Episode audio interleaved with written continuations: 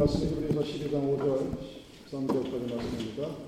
히브리어 13 히브리서 12장 5절에서 13절까지 말씀 공부하겠습니다.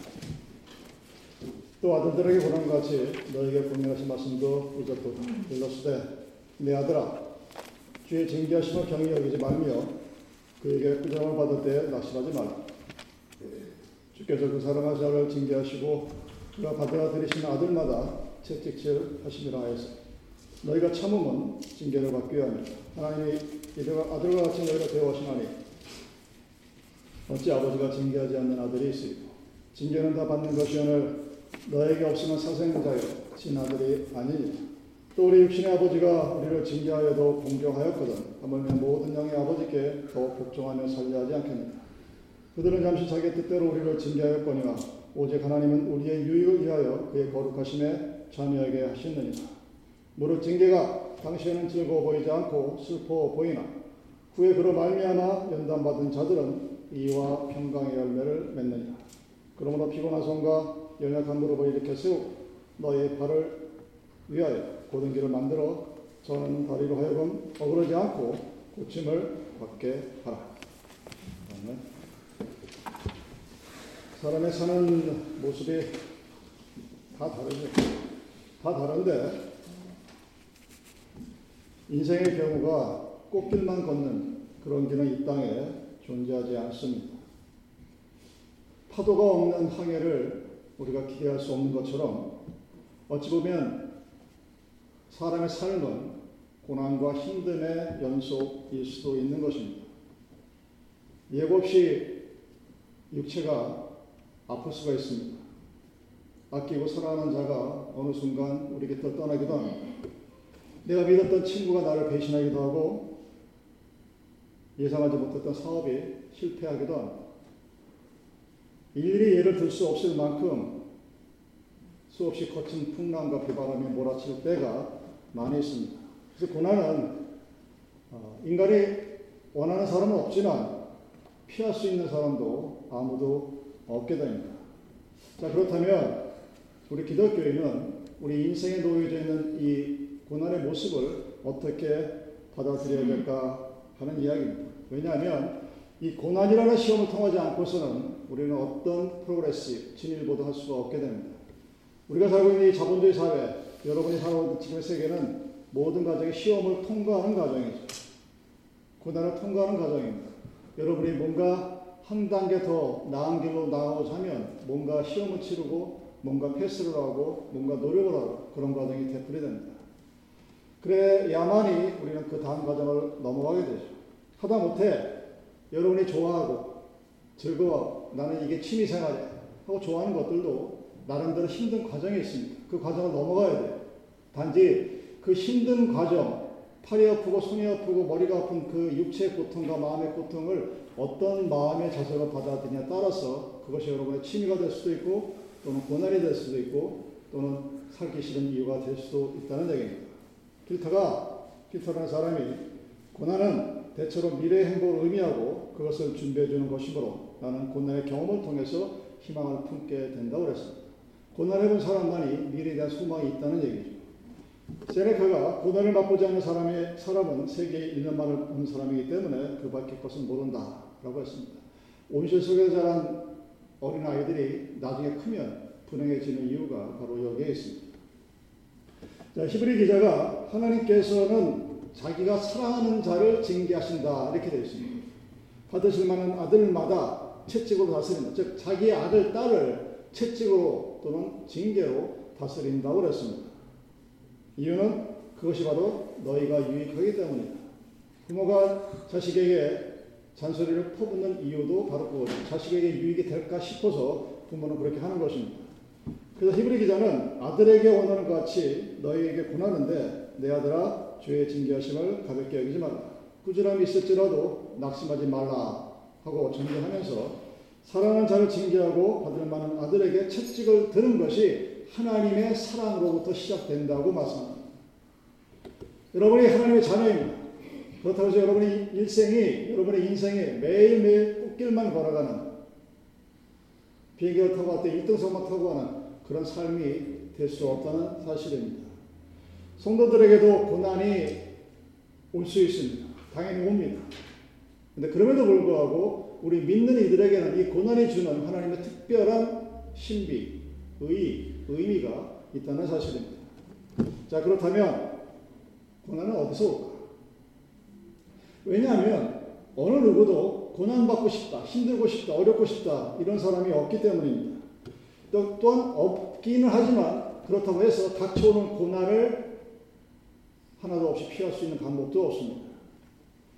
자, 신앙을 가진 사람들이 잘못 생각하는 것이 내가 힘들면 아 사단이 나를 시험하는구나 라고 생각하는 경우가 있습니다. 그럴 수도 있지만 대개 고난의 출처의 여러 가지 중에 그 첫 번째는 바로 자기 자신의 욕심으로부터 우리들의 고난이 시작이 됩니다. 여러분의 삶을 가만히 되돌아보십시오. 인류가 2000년 역사 중에 지금처럼 풍요로운 때가 없습니다. 우리 미국이, 이 미국이라는 아메리카, 북아메리카의 대륙에서 먹다 남은 음식만 가져가도 아프리카 사람들이 굶어 죽지 않는다고. 버린 음식. 여러분들이 준비한 음식의 약 40%에서 50%를 버린다고 합니다. 여러분이 그걸 알고 있는지 모르겠는데 그 버린 음식을 모아서 아프리카 갖다 주면 굶어 죽는 사람이 하나도 없는 그런 세대에 우리는 살고 있습니다. 그런데 왜 우리가 고난을 받을까? 절제를 못하죠. 적당히 먹어야 되는데 아무리 내가 좋아하고 맛있는 음식 할지라도 컨트롤할 수 있어야 되는데 우리는 그것을 컨트롤하지 못합니다. 그래서 우스갯소리로 영장류 중에 배 터지게 먹고 소화제를 먹는 유일한 바보 같은 인간은 인간밖에 없다고. 적당히 먹어야 되는데 과식하면 생명을 잃죠. 오늘날 우리 현대 사회가 안고 있는 병의 근원은 과식입니다. 많이 먹는 거. 그래서 비만이 되고 생명을 잃게 되는 경우까지 생기게 됩니다. 그래서 사도, 바, 사도 바울이 디모데전서 6장 8절에서 이렇게 얘기합니다. 우리가 먹을 것과 입을 것이 있은즉 족한 줄로 알 것이니라. 부활해하는 자들은 시험과 울음과 여러 가지 어리석고 해로운 정의에 떨어지나니 곧 사람으로 침륜과 멸망에 빠지게 하는 것이다. 욕심이 지나치면 죄를 짓게 됩니다. 죄를 짓게 되면 사망을 이르게 된다는 소리죠. 좋지 않은 방법으로 재물을 많이 모으면 사람들의 입장에서 부러워할지 모르겠는데 그 사람이 결국에는 해와 고난을 당해야 된다는 사실입니다. 야고보가 우리들에게 충고하죠. 야고보서 1장 14절 말씀입니다. 오직 각 사람이 시험을 받는 것은 자기 욕심에 끌려 미혹됩니다. 욕심이 잉태한 즉 죄를 하고 죄가 장수한 즉 사망을 하다. 예수님이 우리들에게 주기도문을 가르칠 때 뭐라고 하십니까? 시험에 들게 하지 마옵소서. 그렇게 도. 이 이야기는 우리가 갖고 있는 세상에 대한 어느 정도의 욕망을 스스로 컨트롤할 수 있어야 됩니다. 그것이 지나치면 그것이 여러분들에게 고난으로 다가옵니다. 내가 좋아서 많이 먹게 되면 그 많이 먹은 것이 여러분의 몸을 건강하게 하는 것이 아니라 해롭게 합니다. 당을 생기게 만들고 여러 가지 합병증을 일으키게 되는 이유가 바로 거기에 있습니다. 그래서 고난이 어디서부터 오느냐? 제일 첫 번째는 나의 욕심으로부터 시작이 된다는 얘기입니다. 두 번째 고난은 우리가 있듯이 사단으로부터 시작이 됩니다. 우리는 욥의 경우를 너무 잘 알고 있습니다. 욥의 경우 겪은 고난은 참으로 비참했습니다. 그리고 그 시작은 사단으로부터 시작이 됩니다. 나의 믿음을 시험하는 것으로부터. 또 동시에 그 욥이 겪은 고난, 고난은 하나님이 감당할 만한 믿음이 허락된 상태에서 이루어진다는 것입니다. 그런데 우리가 겪는 고난 중에는 내 욕심이 사단이 아니라 하나님으로부터 오는 것도 있다는 사실입니다. 사람이 자기 자녀를 잘 키우기 위해서 여러 가지 연단을 시키죠.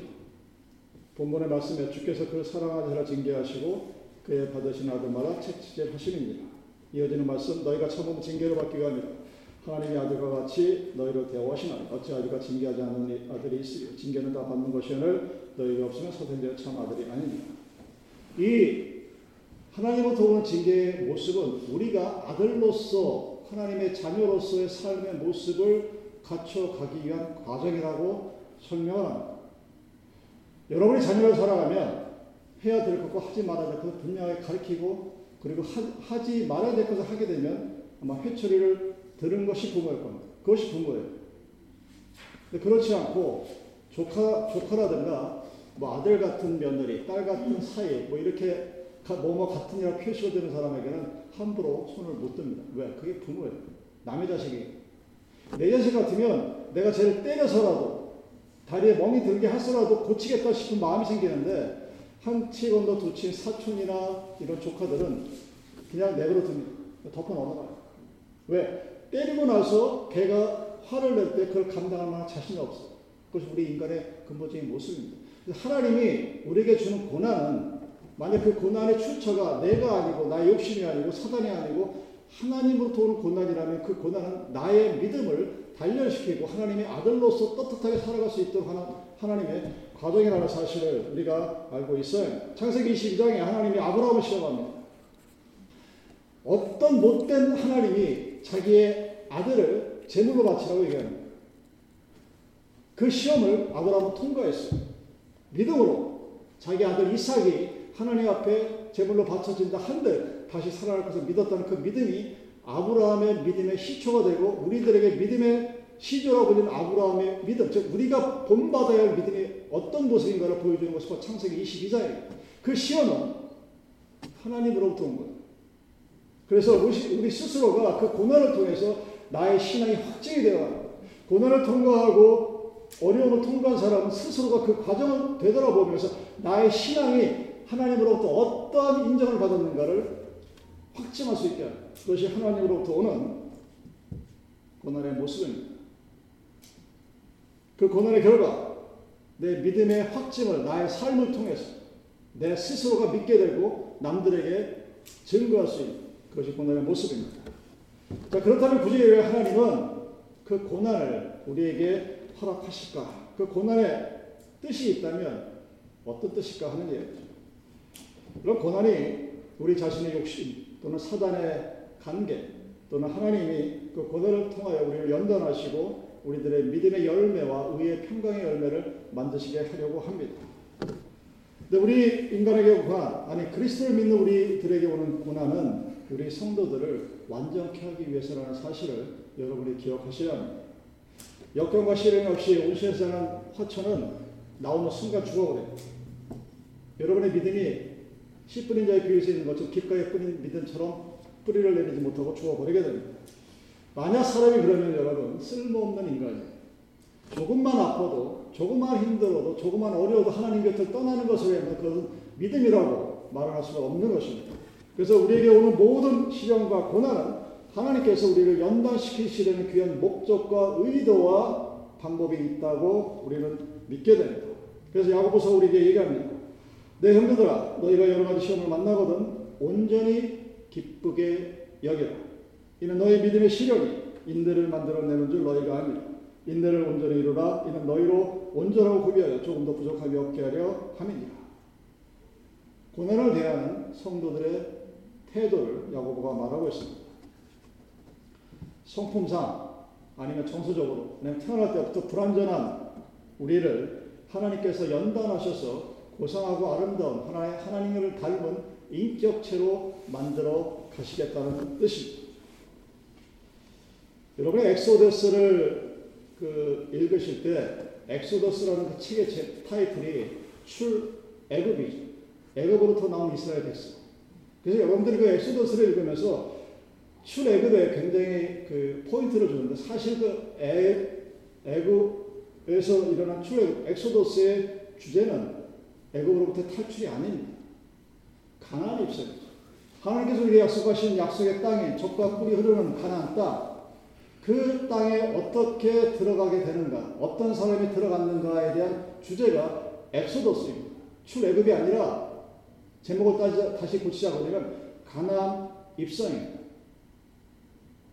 자, 애굽 땅을 떠난 사람들이 탈출한 사람들이 생활하는 곳이 어디입니까? 호의를 걷는 그들이 광야 생활 40년을 거칩니다. 그 광야 생활 40년 동안 수없이 많은 고난이 그들에게 닥칩니다. 배가 고픕니다. 목이 마릅니다. 갈 바를 알지 못합니다. 언제 시간이 걸릴지 모릅니다. 그 모든 그 광야의 과정이 바로 우리가 갖고 있는 고난의 과정. 그래서 여러분들이 내가 하나님을 믿어서 믿음을 고백해서 출애굽이라는 지옥으로부터 이 세상의 악으로부터 탈출해서 오늘을 살아가는 그리스도인들이라면 그 그리스도인들에게는 춥고 배고프고 힘들고 어렵고 그 모든 과정들을 다 거쳐야 됩니다. 왜? 가나안 땅에 하나님의 나라인 그 가나안 땅에 들어가기 위해서는 그 모든 과정을 거쳐야 되기 때문입니다. 그것이 바로 우리 믿는 이들이 고난을 대하는 기본 자세입니다. 여러분, 40년간의 광야 생활을 했던 이스라엘 백성들 중에 누가 들어갔습니까? 여호사 갈라 두 사람뿐입니다. 나머지는 모조리 광야에서 죽어버렸습니다. 왜 그랬어요?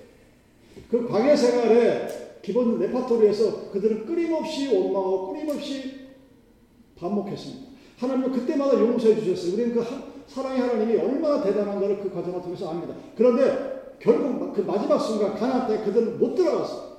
왜? 그들의 고난에 대한 과정 속에서 하나님에 대한 감사와 찬양이 단 한 번도 없었기 때문에 고난을 대하는 우리들의 모습을 여러분 엑소더스를 통해서 다시 한번 되새겨 보시기 바랍니다. 얼마나 돈이 많은데 자기가 재산이 많다고 칩시다. 근데 가난하고 불안 자기 이웃에서 단 한 푼도 쓰지 않은 사람이 있었어요. 그 사람이 어느 병원에 갔더니 너 3개월밖에 못 살아. 딱 이럽니다. 그럼 그 사람 그때서 깨닫니다. 아, 내가 3개월 있다 죽는구나. 뭐 대부분의 사람들은 자기 갖고 있던 모든 것을 처분하려고 듭니다. 그것은 뭐 자식에게 주던 누구한테 주던 아니면 가난한테 베푸던 살려고 했어요. 왜냐하면 살아 있어봐야 그 세상의 것을 자기가 쓸 수 없다는 사실 그때서 깨닫습니다. 그 사람은 시한부 생명이라는 3개월짜리 사형 선고를 받았지만 그것으로 인해서 아, 나의 삶이 나의 마지막 이곳이 아니라 또 다른 삶이 있다구나 하는 것을 깨닫게 됩니다. 그래서 세상이 가지고 있었던 그 모든 자기의 욕심이 가려졌던 것들을 이제는 비켜나서 바라보게 됩니다. 그러 그리스도인들에게는 고난을 통해서 소위 말하는 참 소망이 무엇인가를 보게 되는 것입니다. 육신이 병들기 전에 여러분은 건강의 고마움을 모릅니다. 여러분의 이빨이 다 나가기 전에 얼마나 그것이 소중한지를 알지를 못합니다. 혹독한 추위를 좋아할 사람이 거의 없죠. 근데 여러분, 겨울이 추면 바로 그 이야기는 봄이 우리에게 있다는 사실입니다. 우리는 필연적으로 다가오는 죽음이라는 공포 속에 살고 있는 사람들입니다. 그러면서 그 고난 속에서 슬픔도 없고 고통도 없고 괴로움도 없는 영원한 나라를 사모하게 됩니다. 고난을 당한다. 뭐 인간은 비로소 아 내가 사는 이 세상이 영원한 곳이 아니라는 것을 깨닫게 됩니다. 베드로처럼 야 이곳에서 영원히 살고 싶습니다. 소망하지만 그것이 우리의 마지막이 아닙니다. 그래서 그때부터 나 사는 게 무엇인가 살생각합니다. 내 인생이 무한하지 아니하고 unlimited가 아니라 limited life라면 그 나에게 주어진 그 짧은 시간, 100년이라는 그 시간 동안 내가 무엇을 해야 되고 어떻게 살아가야 돼야 내가 죽음이라는 내 앞에 남겨진 또 다른 구원의 강을 넘을 것인가 고민하게 됩니다. 그런 고난 속에서 우리는 내세에 대한 소망을 가지게 됩니다. 비록 보이지 아니하고 확신하지 아니하고 어느 누구도 장담할 수 없지만 하나님께서 나에게 약속하신 그 무엇인가를 우리는 기억하게 됩니다. 그래서 사도 바울이 고난 속에서 소망이 무엇이냐를 이렇게 설명합니다. 로마서 5장 3절 4절 우리가 환란 중에도 즐거워하나니 이는 환란은 인내를 인내는 연단 연단은 소망을 이룬 줄 아미로다. 고난으로 가득 찬 세상에게 살아도 살아도 우리들의 걱정거리는 끊이지 않는 그런 모습 삶이기에 눈물도 탄식도 병고도 죽음도 다시 없는 그 어떤 영원한 나라가 있음을 소망하고 감사하며 그날을 바라보며 오늘 살아갈 수 있다는 사실입니다. 그랬을 때 그 고난은 우리에게 하나님의 영광으로 나타나게 된다는 사실입니다. 로마서 8장 18절 생각하는 현재의 고난은 장차 우리에게 나타날 영광과 좋게 비교할 수 없도다 라고 기록하고 있습니다. 고린도서 4장 17절 우리의 잠시 받는 환란에 경한 것이 지극히 크고 영원한 영광에 주한 것을 우리에게 이루게 합니다. 고난 당했을 때 하나님의 모습을 알게 되죠. 꽤 벌써 시간이 지났지만 한 번 죽고 죽었다 살아났을 때 삶에 대한 태도는 굉장히 달라집니다. 여러분들이 고민하고 짜증나고 힘들어하는 그런 것들이 저에게는 아무런 티끌만치 못한 그런 정도밖에 되지 않아요.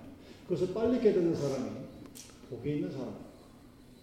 나는 누군가에게 여러분 여러분의 삶을 누군가에게 보여주기 위해서 살지 말 여러분은 여러분의 삶을 살아야 됩니다. My life, my life 그러죠. It's my mind 그러죠.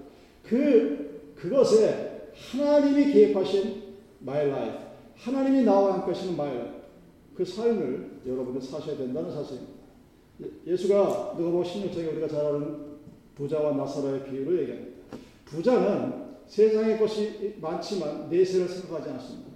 나사로는 세상의 것은 없지만 그, 그 고난 때문에 이 세상을 벗어나 또 다른 내세를 생각합니다. 우리가 잘 알고 있는 것처럼 나사로는 아브라함의 품에 안겼고 부자는 영원히 꺼지 않는 불 속에서 괴로워합니다. 여러분 이 비유를 부자는 지옥 가고 거지는 천국 간다로 이렇게 해석하시면 진짜 미련한 짓입니다. 이 의미는 부자와 나사로가 우리에게 주는 비유의 의미는 아주 명확합니다.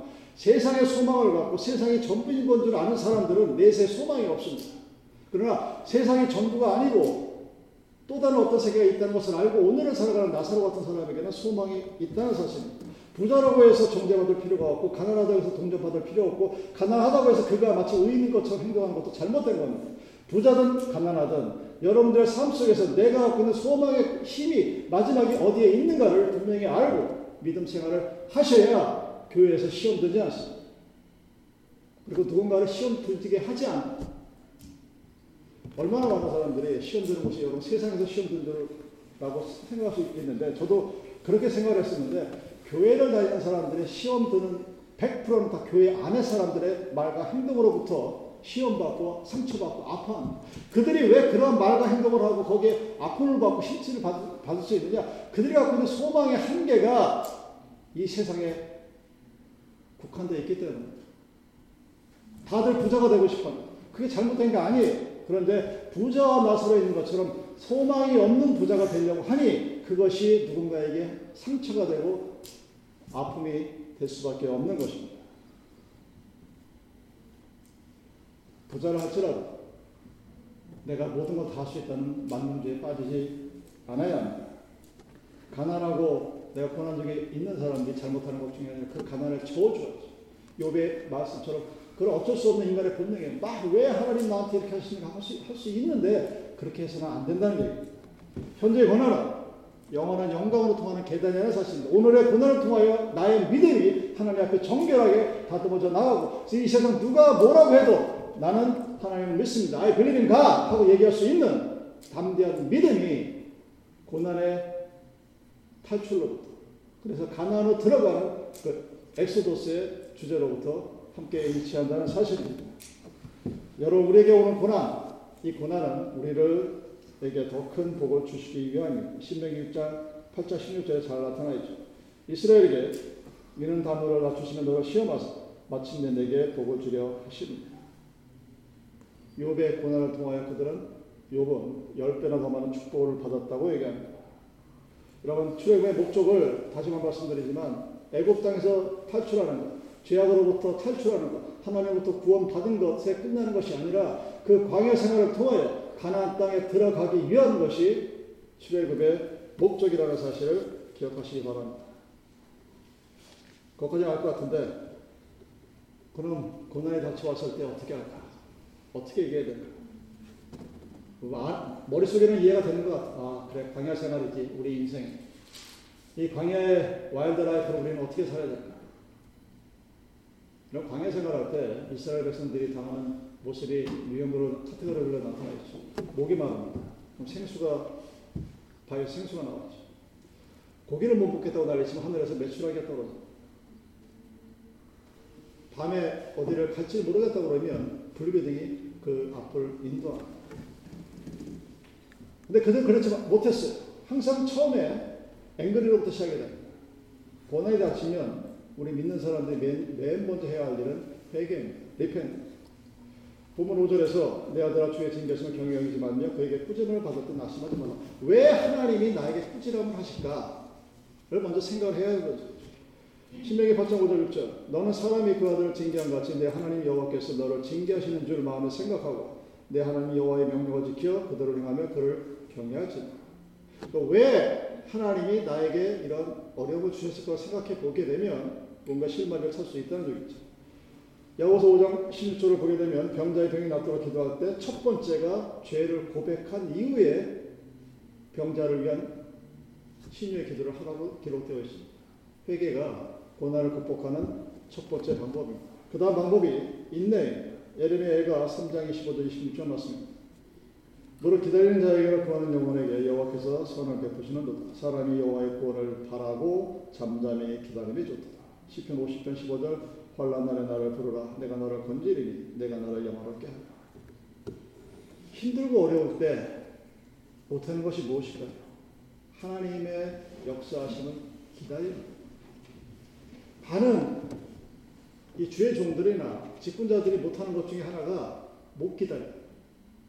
자기가 오늘 기도했으면 아무리 늦어도 내일 아침에는 자기 기도가 응답이 돼야 된다고 착각들 하고 있어요.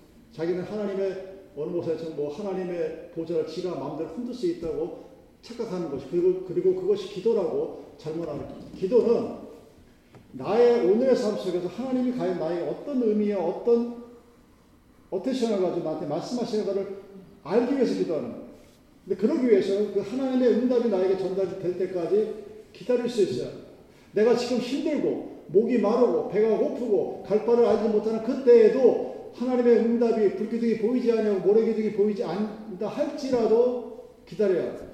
참기 어려운 고난의 연속이 기다린다 할지라도 선하신 하나님, 신실하신 하나님이 나와 함께 하실 것이라는 그 약속을 본인이 지킬 것을 믿고 기다릴 수 있어야 그 고난을 참을 수 있는 인내가 바로 우리들의 삶 속에서 우리가 하나님을 떠나지 아니하고 하나님을 믿으며 이 과목을 지킬 수 있는 방법.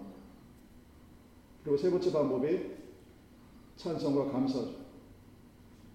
만약에 내가 오늘 아파 쓰러졌을 때 그 과정을 통하여 하나님이 나를 연단시키고 하나님이 나의 믿음을 더욱더 굳건히 하기 위해서라는 사실을 알면 나는 그 쓰러짐 때문에 아픔 때문에 하나님을 찬양합니다. 내가 비록 쓰러져서 어디 병실에 누워있다 할지라도 그 안에서 하나님께 대한 찬양의 소리가 나옵니다. 왜 하나님 나한테 이렇게 하셨어요? 진짜 좀 가르쳐 주시면 내가 안 했을 텐데가 아니라 하나님 감사합니다. 다시는 하나님께서 우리가 주시는 그 디렉션대로 순종하며 나아가시려고 할 수 있게 됩니다. 감사와 찬송을 하게 됩니다. 그 고난에 저주하지 않습니다.